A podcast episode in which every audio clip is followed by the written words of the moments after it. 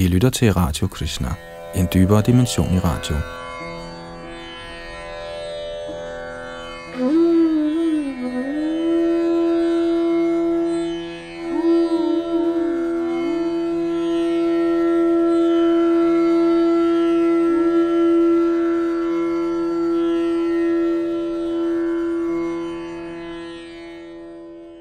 Vi er godt i gang med vores gennemgang af Srimad Bhagavatam. Faktisk er vi nået helt frem til 11. bogs 21. kapitel, som vi starter på i dag, der hedder Herren Krishna forklarer den vediske vej. Og den her del af Shrimad Bhagavatam er en samtale mellem Krishna og Udhava, ligesom Krishna talte med Arjuna, før Kuruksetas slag, der så blev til Bhagavad Gita, Krishnas sang, eller den højeste herres sang, og øh, den her er jo også en slags Bhagavad Gita, i det den også tales af Krishna til sin hengivne, der her repræsenteres af Shri Udhav, en af de rene sjæle, der var sammen med ham i løbet af hans tidsfordriv og leje her på jorden for 5.000 år siden. Men da det jo som sagt er Udhav, der er genstand for undervisning her, så kalder man den her samtale for Udhav Gita.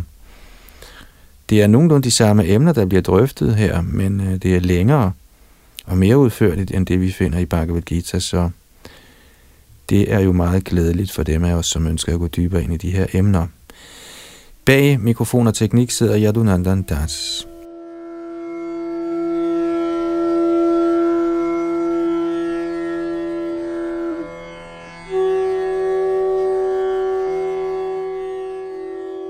Tekst 1. Shri Bhagavan Uvacha Ja etan matpatho hitva bhakti jnana kriyatmakan kshudran kamans chalai pranair jusanta sangsarantite. Guddoms højeste person sagde, de som opgiver disse metoder til at nå mig, der består af en given tjeneste, analytisk filosofi og reguleret udførelse af foreskreven pligt, og i stedet, grund af de fysiske sansers påvirkning, forfølger ubetydelig sansenydelse, bliver så afgjort underlagt det fortsatte kredsløb af fødsel og død. Kommentar som Herren Krishna tydeligt har forklaret i de forrige kapitler, er det meningen, at filosofisk analyse og foreskreven pligt i sidste ende skal føre til Krishna-bevidsthed, ren kærlighed til Gud. Hengiven tjeneste, der baserer sig på at høre og lovprise Herrens herligheder, beskæftiger direkte den betingede sjæl i Herrens kærlige tjeneste og er således det kraftigste middel til at nå Herren. Alle tre metoder deler dog et fælles mål, Krishna-bevidsthed. Nu beskriver Herren dem, der grundet total fordybelse i sansenydelse ikke antager nogen autoriserede midler til at opnå Herrens gunst. For tiden er der i hundrede og millionvis af uheldige mennesker, der uden tvivl falder i den kategori, og som her beskrevet vedvarende lider under den materielle tilværelses trældom.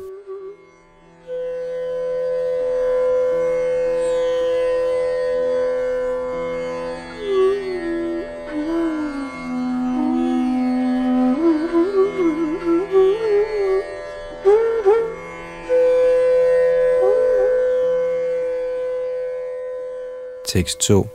Sve sve dikare Janishtha saguna parikirtitaha viparyayastu dosha syad ubhayoresha nishchayam. Fasthed i ens position erklæres som virkelig formhed, hvorimod afvielse fra ens position betragtes som ugudelighed. På den måde bliver de to definitivt konstateret. Kommentar i forrige vers forklarede Herren Krishna, at vejen af åndelige fremskridt begynder med at handle uden at begære arbejdets frugter, går videre til niveauet af realiseret åndelig kundskab og kulminerer i direkte engagement i Herrens indgivende tjeneste. Her understreger Herren, at den betingede sjæl ikke på kunstig vis skal bringe forstyrrelser ind i sin naturlige udvikling af Krishna bevidsthed ved at afvige fra de pligter, Herren selv har foreskrevet. På menneskelivets lavere stadier er man indviklet i fejlagtig identifikation med den grove fysiske krop og ønsker om frugtbærende arbejde på basis af samfund, venskab og kærlighed. Når sådant materialistisk arbejde tilbydes som et offer til den højeste herre, bliver man situeret i karma yoga. Gennem reguleret offring opgiver man gradvist den læmelige livsopfattelse og avancerer til niveauet af realisation af åndelig kundskab, gennem hvilken man forstår sig selv som evig sjæl, helt adskilt fra det fysiske læme og sind. Så man oplever lettelse fra materialismens kvaler, bliver man meget knyttet til sin åndelige viden, og således kommer man til stadiet af Jnana Yoga. Som kandidaten gør videre fremskridt på den åndelige vej, forstår han sig selv som værende en integrerende del af den højeste sjæl, guddommens person, Herren Krishna. Han ser da, at hans betingede liv, såvel som hans åndelige kundskab, bliver givet af guddommens person, der uddeler resultaterne af alle slags handlinger, både fromme og syndige. Ved direkte at tage del i den højeste herres tjeneste og forstå sig selv som herrens evige tjenere, udvikler ens tilknytning sig til ren kærlighed til guddommen. Således opgiver man først det lavere niveau af tilknytning til den fysiske krop, og så senere tilknytning til at kultivere åndelig kundskab. Dette frigør en fra det materielle liv. Til det sidst genkender man Herren selv som hvilested for ens evige kærlighed og overgiver sig helt til Gud i komplet Krishna-bevidsthed.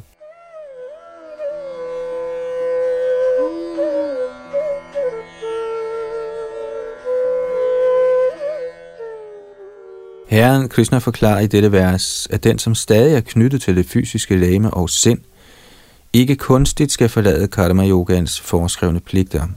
Ligeledes skal en åndelig novise, der netop er begyndt at erkende det materielle livs illusion, ikke kunstigt forsøge at tænke på Herrens fortrolige tidsfordriv 24 timer i døgnet og således efterligne stadig af Prema Han skal i stedet udvikle analytisk kundskab om den materielle verden, gennem hvilken man opgiver tilknytning til det materielle læme og sind. I Srimad Bhagavatam finder vi mange analytiske beskrivelser af den materielle verden, og de kan befri den betingede sjæl fra fejlagtig identifikation med det fysiske stof. Den, som i midlertid er nået til det perfekte niveau af kærlighed til Gud, og således er fri for al grov og subtil tilknytning til den materielle verden – kan opgive de lavere niveauer af karma yoga og jnana yoga og direkte tage del i Herrens kærlige tjeneste.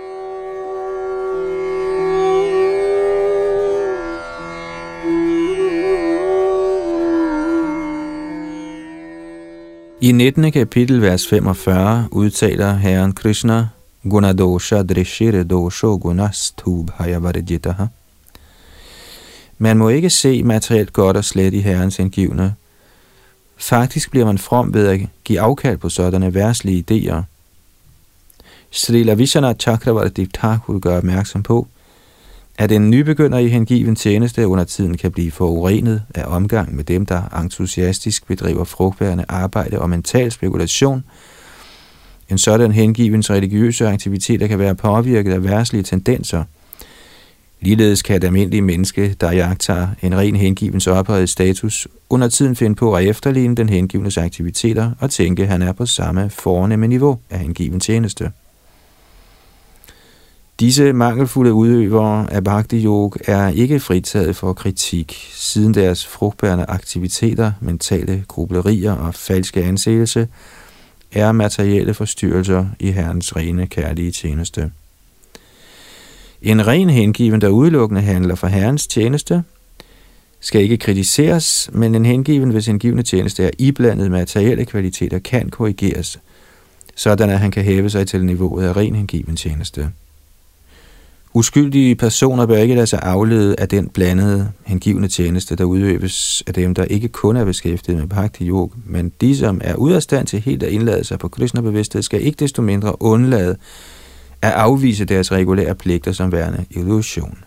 For eksempel skal den, som ikke til fulde kan lægges efter ren Krishna-bevidsthed, ikke forlade sin familie og erklære den for illusion, for gør han det, vil han forfalde til utilladt sex. Materiel fromhed og analytisk kundskab om den materielle verden må derfor udvikles, indtil man når niveauet af direkte udøvelse af Krishna-bevidsthed.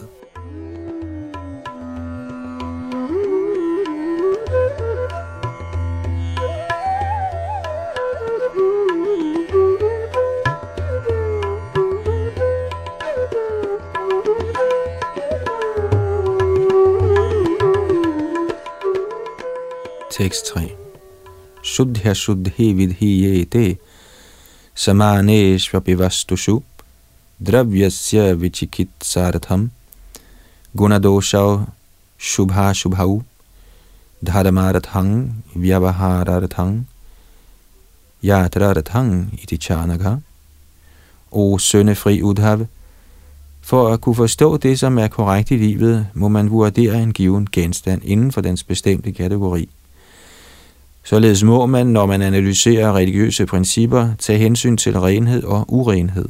Ligeledes må man i det almindelige liv skelne mellem godt og slet. Og for at sikre sin fysiske overlevelse, må man sondre mellem det gunstige og det ugunstige. Kommentar.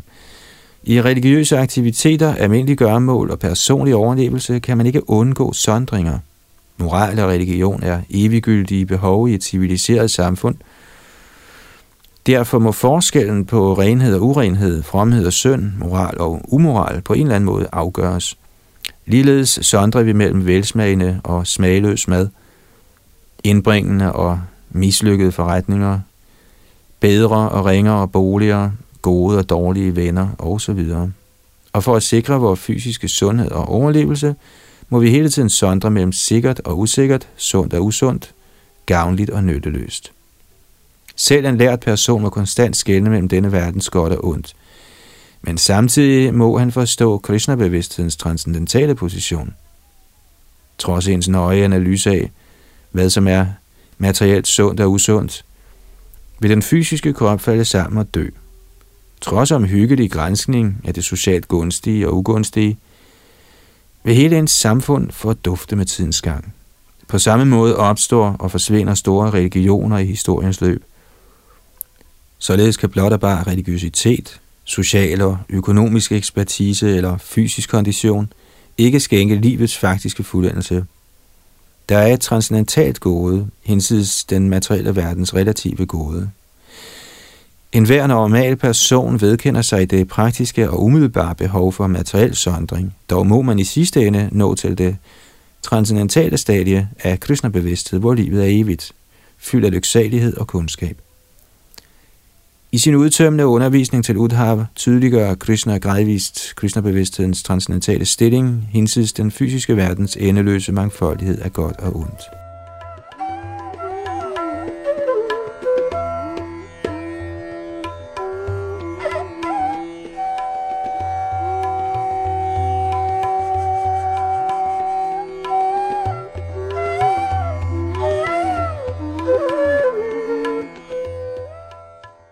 Tekst 4. Darishito yang mayacharu dharmam udvahatang dhuram. Jeg har røbet denne levemåde for dem, der er bebyrdet med værstlige religiøse principper. Kommentar. Almindelige religiøse principper, der fastsætter utallige regler, forskrifter og forbud, er helt sikkert en byrde for dem, der er blottet for Krishna-bevidsthed. I Shrimad Bhagavatams første bog, 1.1.11 udtales det Bhurini, Bhuri Karamani, Shrotavyani Vibhagashaha. Der er utallige religiøse skrifter i verden, der foreskriver utallige religiøse pligter. De autoriserede skrifter er de, som Herren selv eller hans repræsentant taler, som dette vers bekendt gør. I sidste kapitel af Bhagavad Gita 18.66 udtaler Herren Krishna – Sarvadharman parityajamami kang sharanang vraja. Man må opgive den tunge byrde af værslig fromhed og direkte lægge sig efter Herrens kærlige tjeneste, i hvilken alt bliver forenklet. I Bhagavad Gita 9.2 siger Krishna desuden, Susukang karatum avyam. Bhakti-metoden, der helt hviler på Herrens barmhjertighed, er yderst glædelig og let at udføre. Ligeledes synger Lochandas Thakur, Parama Corona Pahun Duijon, Nitai Gaura Chandra, Shobha Avatar, Shara Shiromani, Kebolo Ananda Kanda. Shri Chaitanya Mahaprabhu, der er Herren Krishna jeg er en person, viste sig for 500 år siden for at uddele den sublime metode af at synge Herrens hellige navne. På den måde kan man snarere end at bære byrden af kunstig askese, direkte lægge sig efter Herrens tjeneste – og således rense hjertet og øjeblikkeligt opleve transcendental lyksalighed. De, som har sluttet sig til Chaitanya Mahaprabhus bevægelse, følger fire grundlæggende principper. ingen ulovlig sex, ingen indtagelse af kød, fisk eller æg, ingen rusmidler eller hasardspil. De står tidligt op om morgenen, synger Hare Krishna og bruger lykkeligt hele dagen i Herrens tjeneste.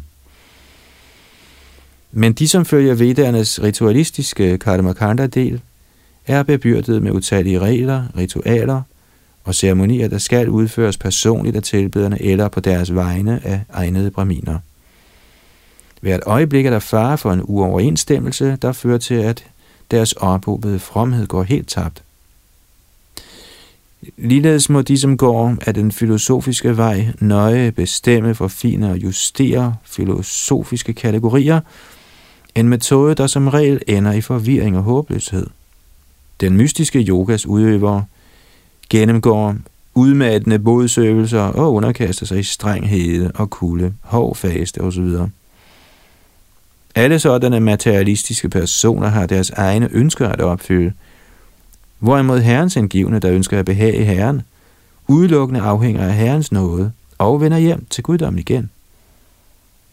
I forrige vers nævnte Herren, at der i den materielle verden er endeløse sondringer og vurderinger, man må gøre i løbet af ens liv.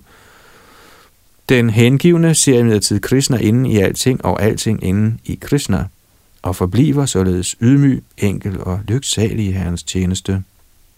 Han udfører ingen omstændelige religiøse ceremonier, og heller bliver han antisocial eller umoralsk. Den hengivne synger helt enkelt Krishnas hellige navn og opnår let livets højeste perfektion. Almindelige personer slider for at opretholde kroppen, men den hengivne bliver automatisk opretholdt af Herrens barmhjertighed. Den hengivnes daglige gøremål og religiøse handlinger er også alle hellige guddoms person. Således er der intet ud over Krishna i den hengivnes liv. Krishna yder al beskyttelse og opretholdelse, og den hengivne giver alt til Krishna. Denne naturligt befriede tilstand kaldes Krishna-bevidsthed. Den er det endeligt absolute gode, som forklarede Herren gennem denne bog.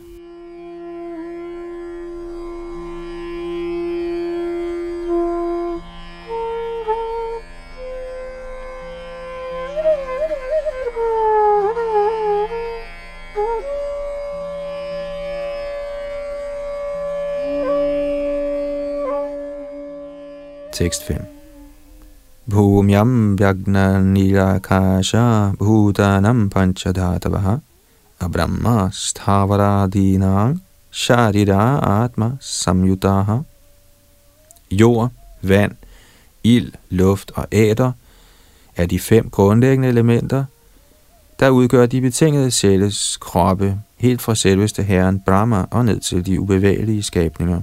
Disse elementer udstråler alle fra guddommens person. Kommentar. Alle materielle legemer består af varierende proportioner af de samme fem grove elementer, der udstråler fra den ene person i guddommen og tildækker de levende væsener, der alle er i jiva-kategorien. Begreberne godt og ondt afhænger af guddommens persons valg, og ikke af iboende kvalitative forskelle fysiske genstande imellem – en Krishna-bevidst person ser i sidste ende alle materielle fænomener som ét. Den hengivnes gode opførsel, skarpe skældende evner og kunstneriske sans inden for den materielle verden er alle baseret på Guds vilje. Som udstrålinger af den højeste herre er de fysiske elementer i sidste ende ikke forskellige fra hinanden. I midlertid frygter den værtslige morals fortalere, at hvis man nedtoner den værtslige dualitet af godt og ondt, bliver folk umoralske eller anarkistiske. Og så sandelig fører den upersonlige og ateistiske filosofi, moderne forskere slår til lyd for, hvor fysisk variation reduceres til blot matematiske beskrivelser af molekyler og atomer til et umoralsk samfund. Skønt både materiel videnskab og vedisk viden afdækker den materielle variations illusion og afslører den endelige enhed i al materiel energi – er det kun de hengivne, der er overgivende til den absolute fromhed af Guds vilje. Således handler de altid til fordel for alle levende væsener og accepterer materiel mangfoldighed i Herrens tjeneste, alt efter Herrens ønske. Uden Krishna-bevidsthed eller bevidsthed om Gud, kan folk umuligt forstå den åndelige godheds absolute position. I stedet forsøger de på kunstig vis at opbygge en civilisation, der baserer sig på uafhængige private interesser på det materielle plan. En sådan tåbelig ordning falder let sammen, hvilket bliver tydeligt gjort af udbredte samfundskonflikter og kaos i moderne tid. Alle medlemmer i et civiliseret samfund må acceptere guddoms højeste persons absolute autoritet, og der vil social fred og harmoni ikke hvile på den ustabile relative platform af værslig fromhed og synd.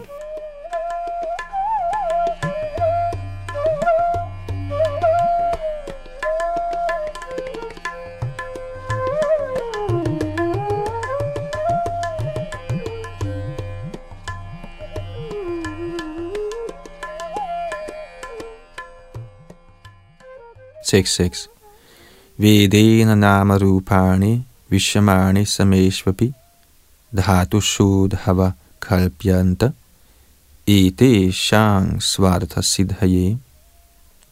Kære Udhav, selvom alle fysiske lemmer består af de samme fem elementer og således er lige, giver den vediske litteratur udtryk for forskellighed i disse lemmers navne og skikkelser – sådan at de levende væsener kan opnå deres livsmål. Kommentar Ordene Nama Rupani Vishamani henviser til systemet af Varnashram Dharma, i hvilket samfundets medlemmer betegnes ifølge fire sociale og fire erhvervsmæssige inddelinger. De, som går efter intellektuel eller åndelig færdighed, kaldes braminer. De, som ønsker politisk færdighed, kaldes kshatriya. De, som ønsker finansiel færdighed, kaldes vaishyaer, og de, som holder af mad, søvn, sex og ærligt arbejde, kaldes shudra. Sådanne tilbøjeligheder affødes af de tre kvaliteter i den materielle natur, godhed, lidenskab og uvidenhed. Fordi den øh, rene sjæl er hverken materielt, intellektuel, ivrig efter magt, pengelysten eller servil. Snarere er den rene sjæl altid fordybet i kærlig hengivelse til den højeste herre med mindre den betingede sjæls forskellige tilbøjeligheder bliver brugt inden for Vardanashram-systemet, bliver de helt sikkert misbrugt, og således falder han fra standarden af menneskeligt liv. Herren har udformet det vediske system sådan, at betingede sjæle kan forfølge deres individuelle mål og samtidig gøre fremskridt hen imod livets egentlige mål, Krishna-bevidsthed. Ligesom en læge tager sig af en gal mand ved venligt at tale ham efter munden, ifølge hans fejlagtige livsopfattelse, beskæftiger den, som forstår den vediske litteratur, de levende væsener alt efter deres illusoriske identifikation med materiens elementer. Selvom alle materielle legemer består af de samme materielle elementer og således kvalitativt er identiske, som her beskrevet med ordet samesu, bliver det vediske samfundssystem Vardanashram skabt for at beskæftige alle mennesker i Krishna-bevidsthed ifølge deres varierende grader af materiel identifikation. Det absolut gode er den højeste herre selv, og det som nærmer sig den højeste herre bliver ligeledes godt. Fordi solen er kilden til varme og lys i denne verden, bliver en genstand, der nærmer sig solen gradvist varmere, indtil den bliver til ild som vi ligeledes nærmer os guddommens persons transcendentale natur, bliver vi gradvist gennemtrængt af absolut godhed. Skønt denne viden er den vediske litteraturs egentlige basis, bliver værslig fromhed påbudt og værslig synd forbudt, sådan at man gradvist kan nærme sig niveauet af materiel godhed, på hvilket åndelig kundskab bliver synligt.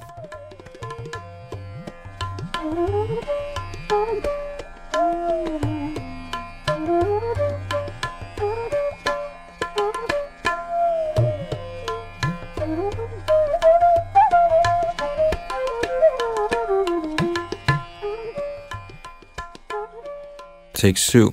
Desha kala dibhavanang vastunang mama sattama gunadoshau vidhiyete niyamarthang hikaramanam O helgenagtige Udhav, for at begrænse materialistiske aktiviteter har jeg etableret det, som er korrekt og ukorrekt blandt alle materielle ting, herunder tid, rum og alle fysiske genstande.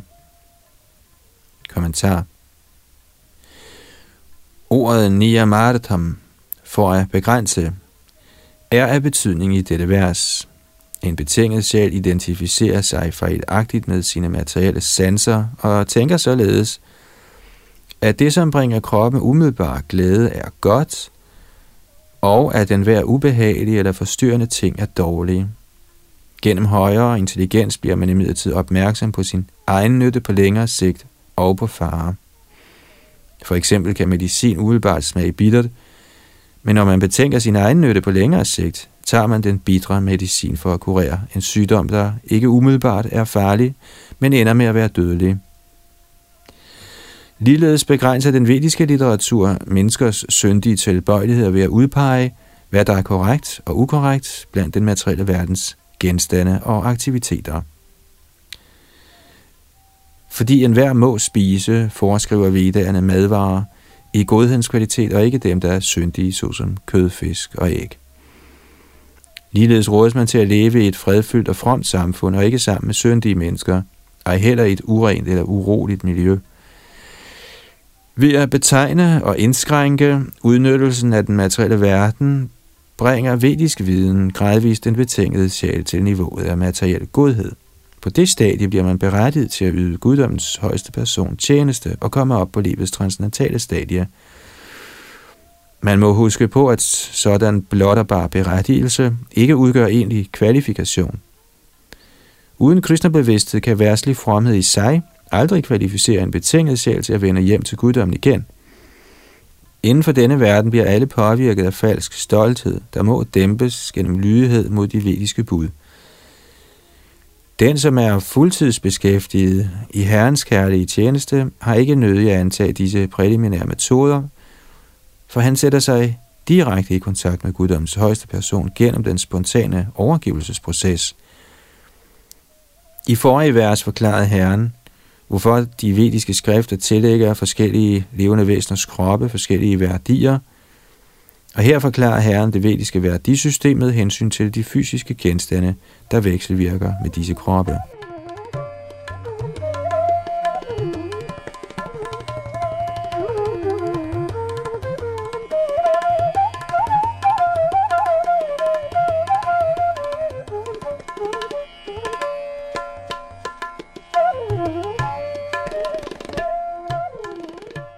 Tekst 8. Akrishna saro deshanam abrahmanyo suchir bhavet Krishna saro pyasavira kikata sanskriterinam Blandt steder skal de, som mangler den plettede antilope, de, som mangler hengivelse til brahminerne, de, som har plettede antiloper, men ingen respektable mennesker – provinser såsom Kigat og steder, hvor renlighed og rensende riter bliver forsømt, hvor kødspisere er fremtrædende, og hvor jorden er ufrugtbar, alle betragtes som forurenede landområder. Kommentar. Ordet Krishna Sar henviser til den plettede antilope, hvis skin benyttes af brahmacharya, mens de bor i deres åndelige mesters ashram. Brahmacharya giver sig aldrig af med jagt i skoven, men tager snarere skin fra dyr, der er døde i forvejen. Skinnet fra den sorte eller plettede antilope bliver også brugt som klædningsstykke af dem, der modtager undervisning om udførelsen af vediske ofre. Så fordi man ikke kan udføre ofre på steder, hvor sådanne dyr ikke findes, er disse steder urene. En videre, selvom indbyggerne på et bestemt sted måtte være gået til frugtbærende handlinger og rituelle ofre, er et sådan sted også forurenet, hvis de er fjendtlige over for Herrens indgivende tjeneste. Shalila Bhakti Siddhanta Sarasvati Thakur forklarer, at provinserne Bihar og Bengalen tidligere var blottet for hengiven tjeneste til Herren og blev betragtet som urene. Så viste sig store Vaishnavaer som Jayadev på disse områder og forvandlede dem til hellige steder.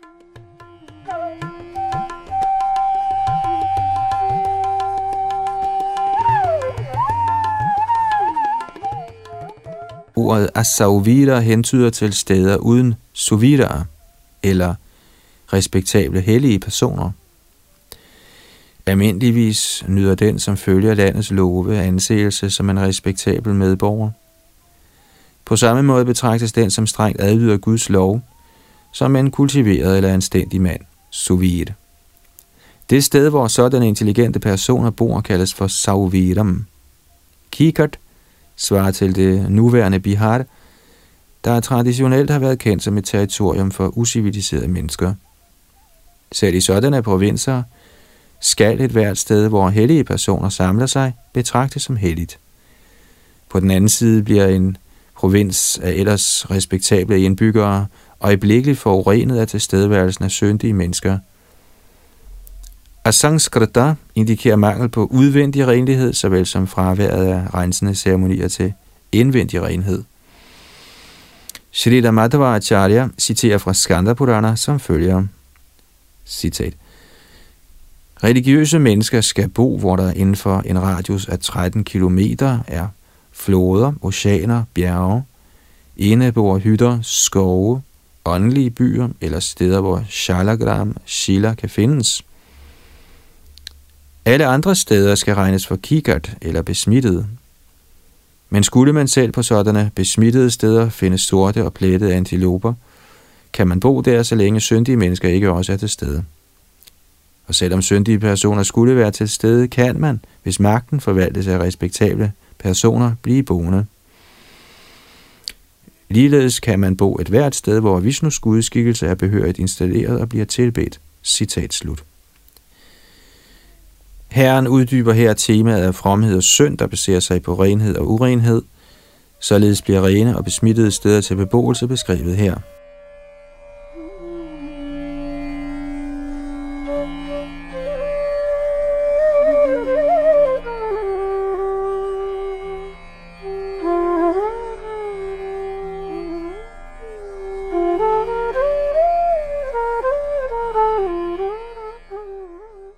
6.9 Karamanyo gunavan kalo dravyata svata eva yato nivartati karma sadosho karamaka smritaha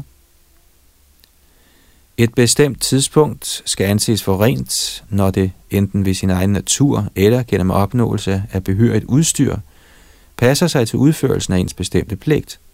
Det tidspunkt, der ikke passer sig til udførelsen af ens pligt, skal anses for urent. Kommentar. Efter at have diskuteret rene og urene steder, diskuterer herren nu forskellige kvaliteter af tid. Visse tidspunkter, såsom Brahma Muhurta, det vil sige de sidste par timer før solopgang, er altid gunstige for åndelige fremskridt. Andre tidspunkter, der ikke i sig selv er gunstige, bliver gunstige ved opnåelse af materiel velstand, der fremmer ens opgave i livet. Når der er politiske, sociale eller økonomiske forstyrrelser, der står i vejen for ens pligt, skal disse regnes for ugunstige tidspunkter. Ligeledes skal en kvinde betragtes som forurenet umiddelbart efter en barnefødsel eller i hendes menstruationsperiode. Hun må ikke deltage i religiøse handlinger på sådanne tidspunkter, der således regnes for ugunstige og urene. Shrita Bhaktisiddhanta Sarasvati Thakur forklarer, at det gunstigste af alle tidspunkter er det øjeblik, man opnår guddoms højeste persons barmhjertighed. Til sætter man Herrens kærlige tjeneste og lader sig rive med af sansenydelse, lever man sig afgjort i den ugunstigste af tider. Det øjeblik, man opnår samvær med den højeste herre eller hans rene hengivne, er derfor det gunstigste af alle tidspunkter, hvorimod det øjeblik, man mister sådan omgang, er højst ugunstigt. Med andre ord er livets fuldendelse helt enkelt kristne bevidsthed, gennem hvilken man hæver sig over dualiteten af tid og rum, forårsaget af den materielle naturs tre kvaliteter.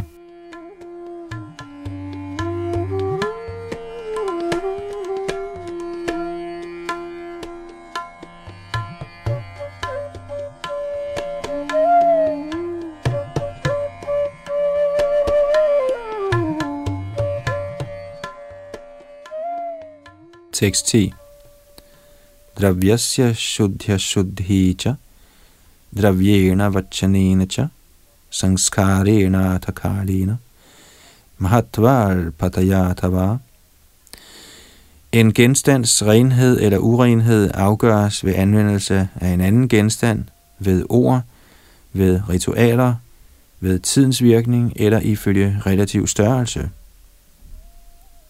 Kommentar Vævet stof renses med vand og forurenes med urin. En hellig bramins ord er rene, men den samme lyd fra en materialist er forurenet af begær og misundelse. En hellig hengiven forklarer virkelig renhed for andre, hvorimod en ikke hengiven udbreder falsk propaganda, der leder uskyldige mennesker til at begå besmittede, syndige handlinger. Rene ritualer er de, som behager den højeste herre, mens materialistiske ritualer er de, der får deres tilhængere til at begå materialistiske og dæmoniske handlinger. Ordet sangskarena hentyder også til, at en genstands renhed eller urenhed afgøres i overensstemmelse med de reguleringer, der følger med rituelle ceremonier. For eksempel skal en blomst, man vil tilbyde gudskikkelsen, først renses med vand. Blomster og mad kan imidlertid ikke tilbydes gudskikkelsen i tilfælde af, at de er blevet besmittet af, at nogen har duftet eller smagt dem, før de tilbydes. Ordet karalener indikerer, at visse ting renses af tiden, og andre ting bliver besmittet af tiden. For eksempel betragtes regnvand som rent efter en periode på 10 dage, og 3 dage i nødstilfælde. På den anden side opløses visse madvarer med tiden og bliver således urene. Mahatva hentyder til, at store vandmasser ikke bliver besmittet, og al betyder, at en mindre mængde vand let kan forurenes eller stagnere. På samme måde bliver en stor sjæl ikke forurenet ved kontakt med materialistiske personer, hvorimod de, hvis hengivenhed mod Gud er meget lille, let rives med og bliver bragt i en tilstand af tvivl gennem dårligt selskab.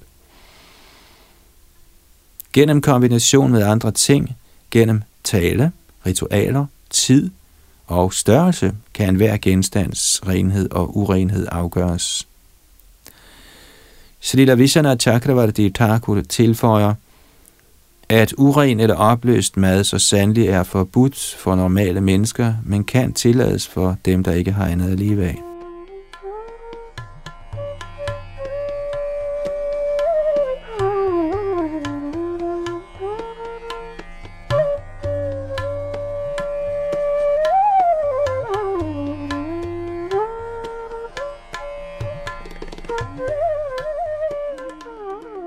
Tekst 11 Shaktya Shaktya Tava Buddhya.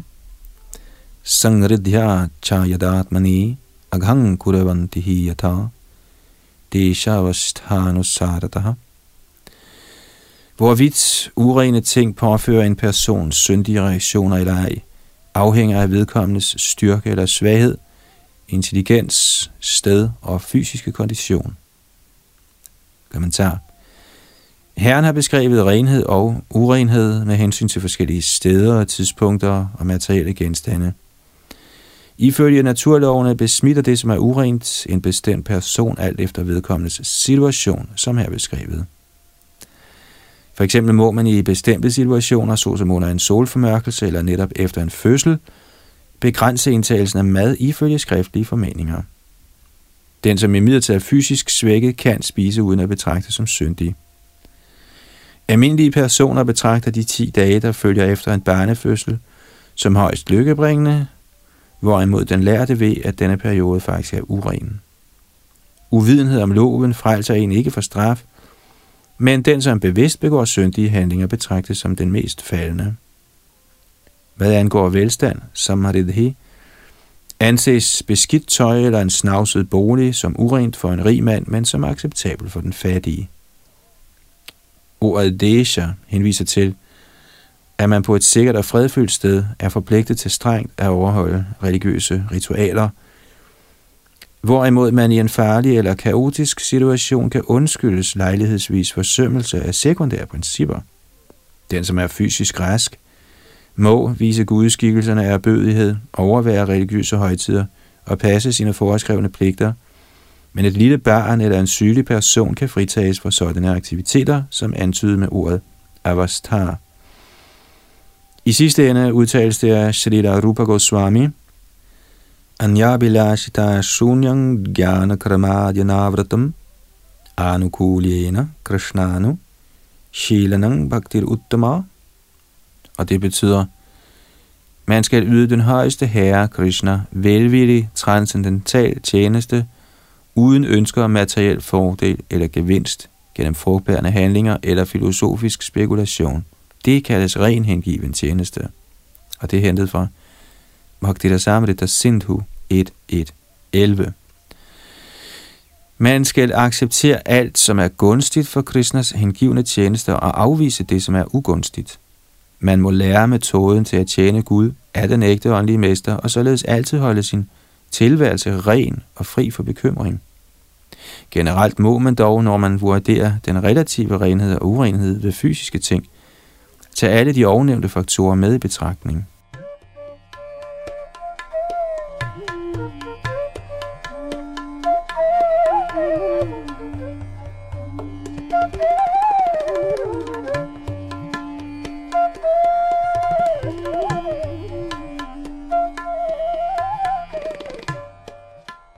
Tekst 12 Forskellige ting såsom korn, redskaber af træ, ting lavet af knogler, tråd, væsker, genstande udvundet af ild, skin og jordiske genstande bliver alle renset af tiden, af vinden, af ild, af jord og af vand, enten særskilt eller i kombination. Og en kort kommentar. Ordet kala eller tid nævnes her, siden alle rensende processer finder sted i løbet af tiden.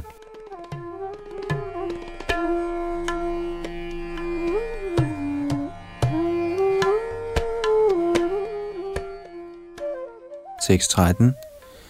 Et bestemt rensende middel regnes for korrekt, når dets anvendelse fjerner den grimme lugt eller snavsede tildækning fra en bestemt genstand og får den til at genvinde sin oprindelige natur. Kommentar. Møbler, køkkentøj, klæder og andre ting renses med vaskemidler, baser, syre, vand osv. Man fjerner derved den dårlige lugt eller urene tildækning fra sådanne genstande, hvorved de genvinder deres oprindelige rene fremtoning.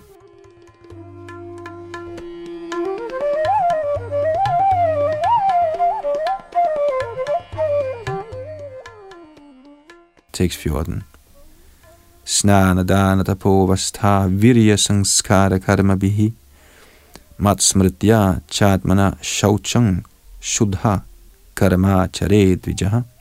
Selvet kan renses gennem badning, godgørelse, askese, alder, personlig styrke, renselsesritualer, foreskreven pligt og frem for alt gennem at huske mig. Brahminen og andre to gange fødte mennesker skal rense sig behørigt, før de påbegynder deres bestemte aktiviteter. Kommentar Ordet avastar henviser til, at drenge og piger i deres ungdom holdes rene af ungdommelig uskyld, og at de, som de vokser op, holdes rene gennem behørig uddannelse og beskæftigelse. Gennem sin individuelle styrke skal man undgå syndige handlinger og de personer, der holder af sansenydelse. Ordet karma henviser her til foreskrevne pligter – såsom tilbedelse af den åndelige mester og gudskikkelsen, recitation af Gayatri mantra tre gange dagligt og at tage imod åndelig indvielse. Vardanashram-systemets foreskrevne pligter renser en automatisk for tildækningen af falsk ego ved at sammenkoble ens læmelige betegnelse med tilsvarende religiøse aktiviteter. Der er bestemte pligter for braminer, kshatriya, vaishyaer, shudraer, brahmacharier, grihasthaer, vanaprasthaer og sanyasier, som Herren selv beskrev tidligere i denne bog. Det vigtigste ord her er matsmritya, ved at huske mig. I sidste ende kan man ikke undgå illusionens besmittelse gennem nogen anden metode end Krishna-bevidsthed.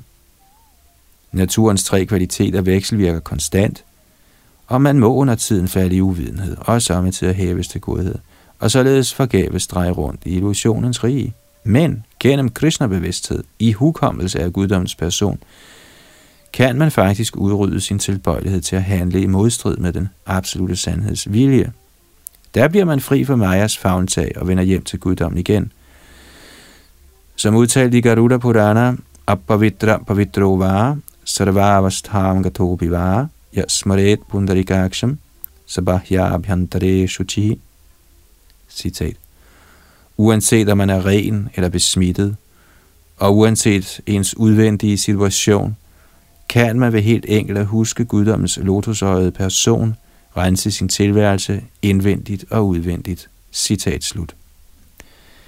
Herren Chaitanya anbefalede, at vi konstant husker den højeste herre gennem at lovprise hans hellige navne. Hare Krishna, Hare Krishna, Krishna Krishna, Hare Hare, Hare Rama, Hare Rama, Rama Rama, Hare Hare.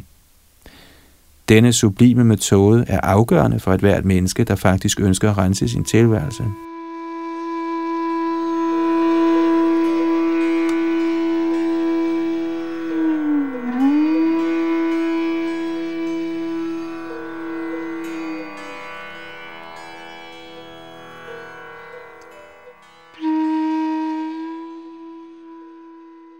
Tekst 15 Mantrasya च parigyanam कर्मशुद्धिर्मदर्पणं धर्मः सम्पाद्यते dharma sampadyate shadbhir adharmastu viparyaya Et mantra renses, når det udtales med korrekt viden, og ens arbejde renses, når det tilbydes mig.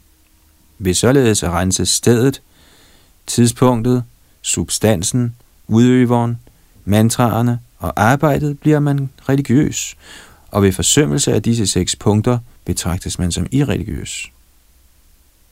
Kommentar. Man modtager et mantra fra munden af en ægte åndelig mester, der underviser disciplen om metoden, betydningen og den endelige hensigt med mantraet. I indeværende tidsalder giver den åndelige mester sin disciple Maha-mantraet, eller Guds hellige navne, Hare Krishna, Hare Krishna, Krishna Krishna, Hare Hare, Hare Rama, Hare Rama, Rama Rama, Hare Hare. Den, som fremsiger dette mantra med den holdning, at han er Herrens evige tjener, lærer gradvist at recitere uden forseelser og opnår gennem sådan renset recitation hurtigt livets højeste fuldkommengørelse.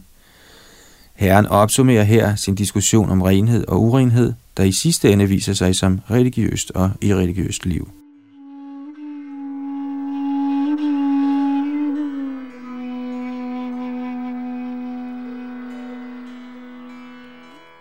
Tekst 16 Kvachit guno bidosha syad doshopi vidhina gunaha gunadosharta niyamas tadbhidam eva badhati under tiden bliver fromhed til synd, og under tiden bliver det, som ellers er synd, til fromhed i kraft af vediske formaninger. Sådanne særregler udrydder i virkeligheden den klare forskel på fromhed og synd. Kommentar. Herren forklarer tydeligt her, at materiel fromhed og synd altid er relative betragtninger, hvis der for eksempel er ildebrand i naboens hus, og man hugger hul i taget, så den fangede familie kan undslippe, bliver man betragtet som en from held på grund af den farlige situation. Hvis man i midlertid under normale forhold hugger hul i naboens tag eller smadrer naboens ruder, betragtes man som kriminel. Ligeledes er den, som forlader hustru og børn, så afgjort uansvarlig og tankeløs. Men indtræder man i i sanyas og holder sig forankret på et højere åndeligt plan, betragtes man som en yderst hellig person. Fromhed og synd beror derfor på bestemte omstændigheder, og er til tider vanskelige at holde adskilt.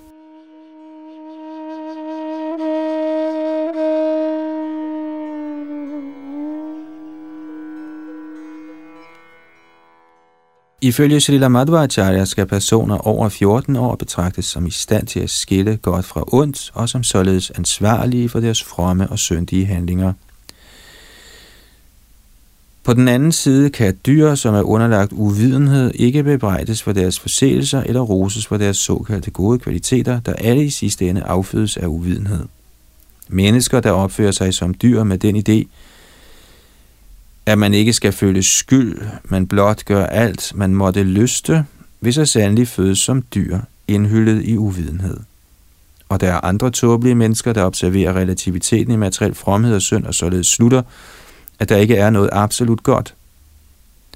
Det skal dog forstås, at Krishna-bevidsthed er absolut god, fordi den indebærer total lydighed mod den absolute sandhed, guddommens højeste person, hvis godhed er evig og absolut. De, som er tilbøjelige til at studere materiel fromhed og synd, oplever i sidste ende frustration på grund af emnets relativitet og omskiftelighed.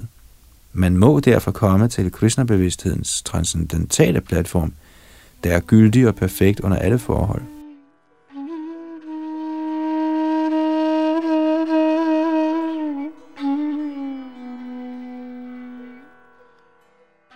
Tekst 17 de samme handlinger, som ville nedværdige en ophøjet person, nedværdiger ikke dem, der allerede er faldende. Ja, den, som allerede ligger på jorden, kan umuligt falde længere ned. Den materielle omgang, som ens egen natur dikterer, betragtes som en god kvalitet. Kommentar Herren beskriver her videre den flertydighed, der gør sig gældende i konstateringen af materiel fromhed og synd. Selvom fortrolig omgang med kvinder er helt forkastelig for en afsagt sannyasi, er den samme omgang from for en husholder, der af den vediske forskrift pålægges at opsøge sin hustru på det rigtige tidspunkt til befrugtning. Ligeledes regnes en brahmin, der drikker spiritus for at begå en frygtelig handling, hvorimod en shudra, en mand af lavere klasse, der kan moderere sit alkoholforbrug, regnes for selvbehersket. Fromhed og synd på det materielle plan er således relative betragtninger. I midlertid må et hvert af samfundets medlemmer, der modtager diksha eller indvielse i sangen af Herrens hellige navne, strengt overholde de fire regulerende principper. Ingen indtagelse af kød, fisk eller æg. Ingen ulovlig sex, ingen rusmidler og ingen hasardspil. En åndeligt indvidet person, der forsømmer disse principper, vil helt klart falde fra sin ophøjede position af befrielse.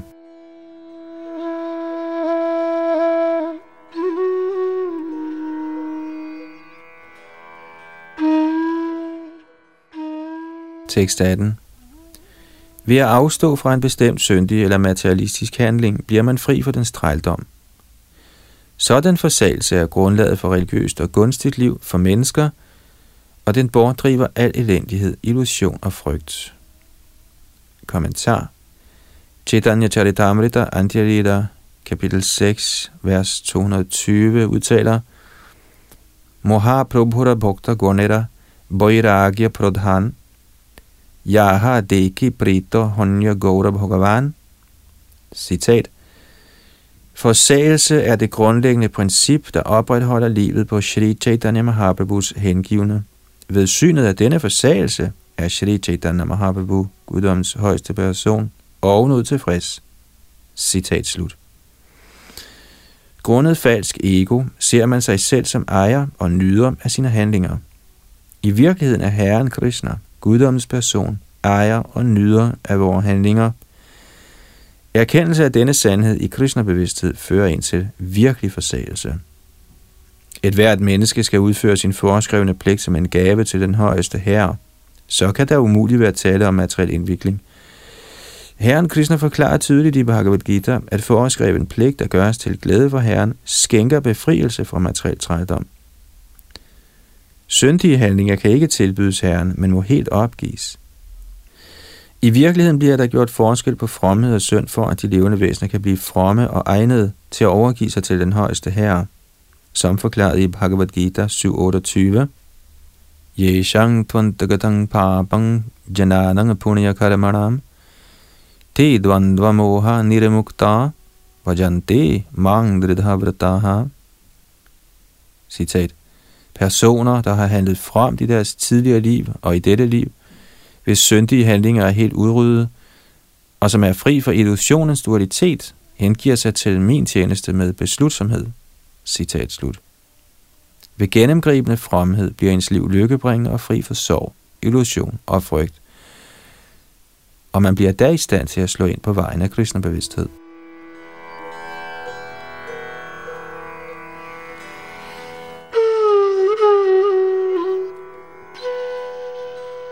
6.19.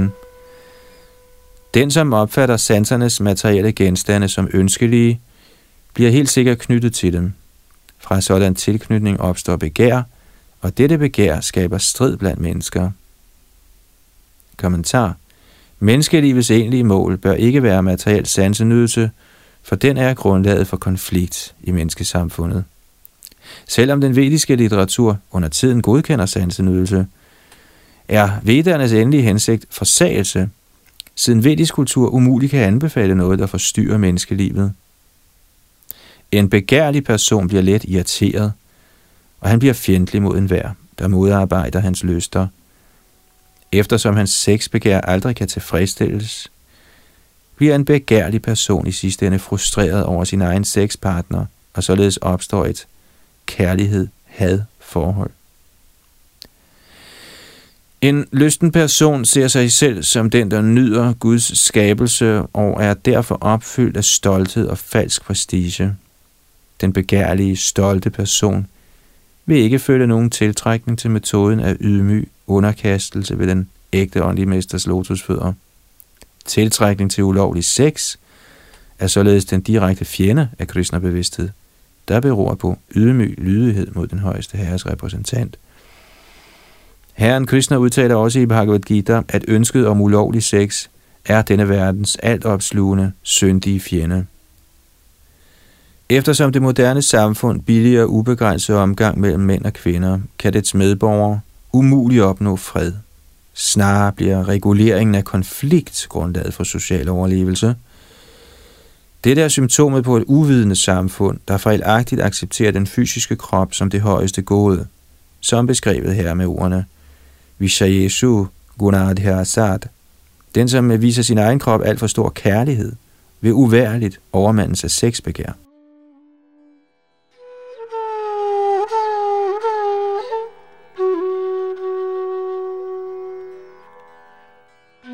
Tekst 20 Fra strid affødes udholdelig vrede, efterfulgt af uvidenhedens mørke. Denne uvidenhed overmander hurtigt et menneskes intelligens. Kommentar Ønsket om materiel omgang opstår af ens trang til at benægte, at alting er Guds energi.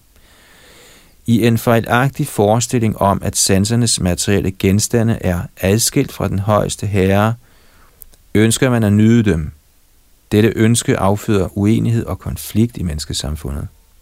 Denne konflikt giver uundgåeligt ophav til stor vrede, der gør mennesker tåbelige og destruktive.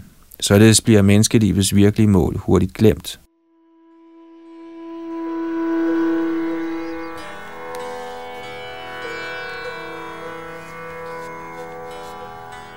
Tekst 21.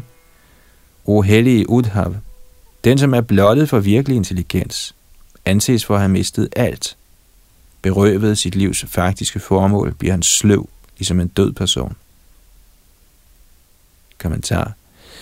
Krishna bevidsthed er så vital og afgørende, at den, som er afvedet fra denne selvrealisationens fremadskridende vej, betragtes som praktisk talt bevidstløs, eller som en død person. Siden et hvert levende væsen er del og eje af Krishna, er enhver, der identificerer sig med den udvendige krop, bevidstløs angående sin virkelige position. Således udtales det, Shunyaya Kalpade, i forfølgelse af det, der ingen virkelig eksistens har, berøves man nogen som helst håndgribelig fordel i livet. Den, hvis bevidsthed er opslugt af det ikke eksisterende, bliver selv praktisk talt ikke eksisterende. På den måde bliver det levende væsen faldent, tabt i den materielle tilværelses ocean, og det er kun ved Herrens rene hengivne barmhjertighed, at de kan frelses. Herrens hengivne lærer derfor de faldende mennesker, at de skal synge Hare Krishna, Hare Krishna, Krishna Krishna, Hare Hare, Hare Rama, Hare Rama, Rama Rama, Hare Hare. Gennem denne metode kan vores virkelige bevidsthed og vores virkelige liv genopvækkes.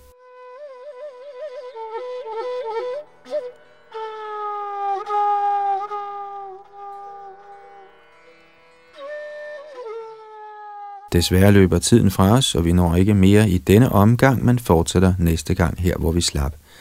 Det var Yadunandandas bag mikrofon og teknik.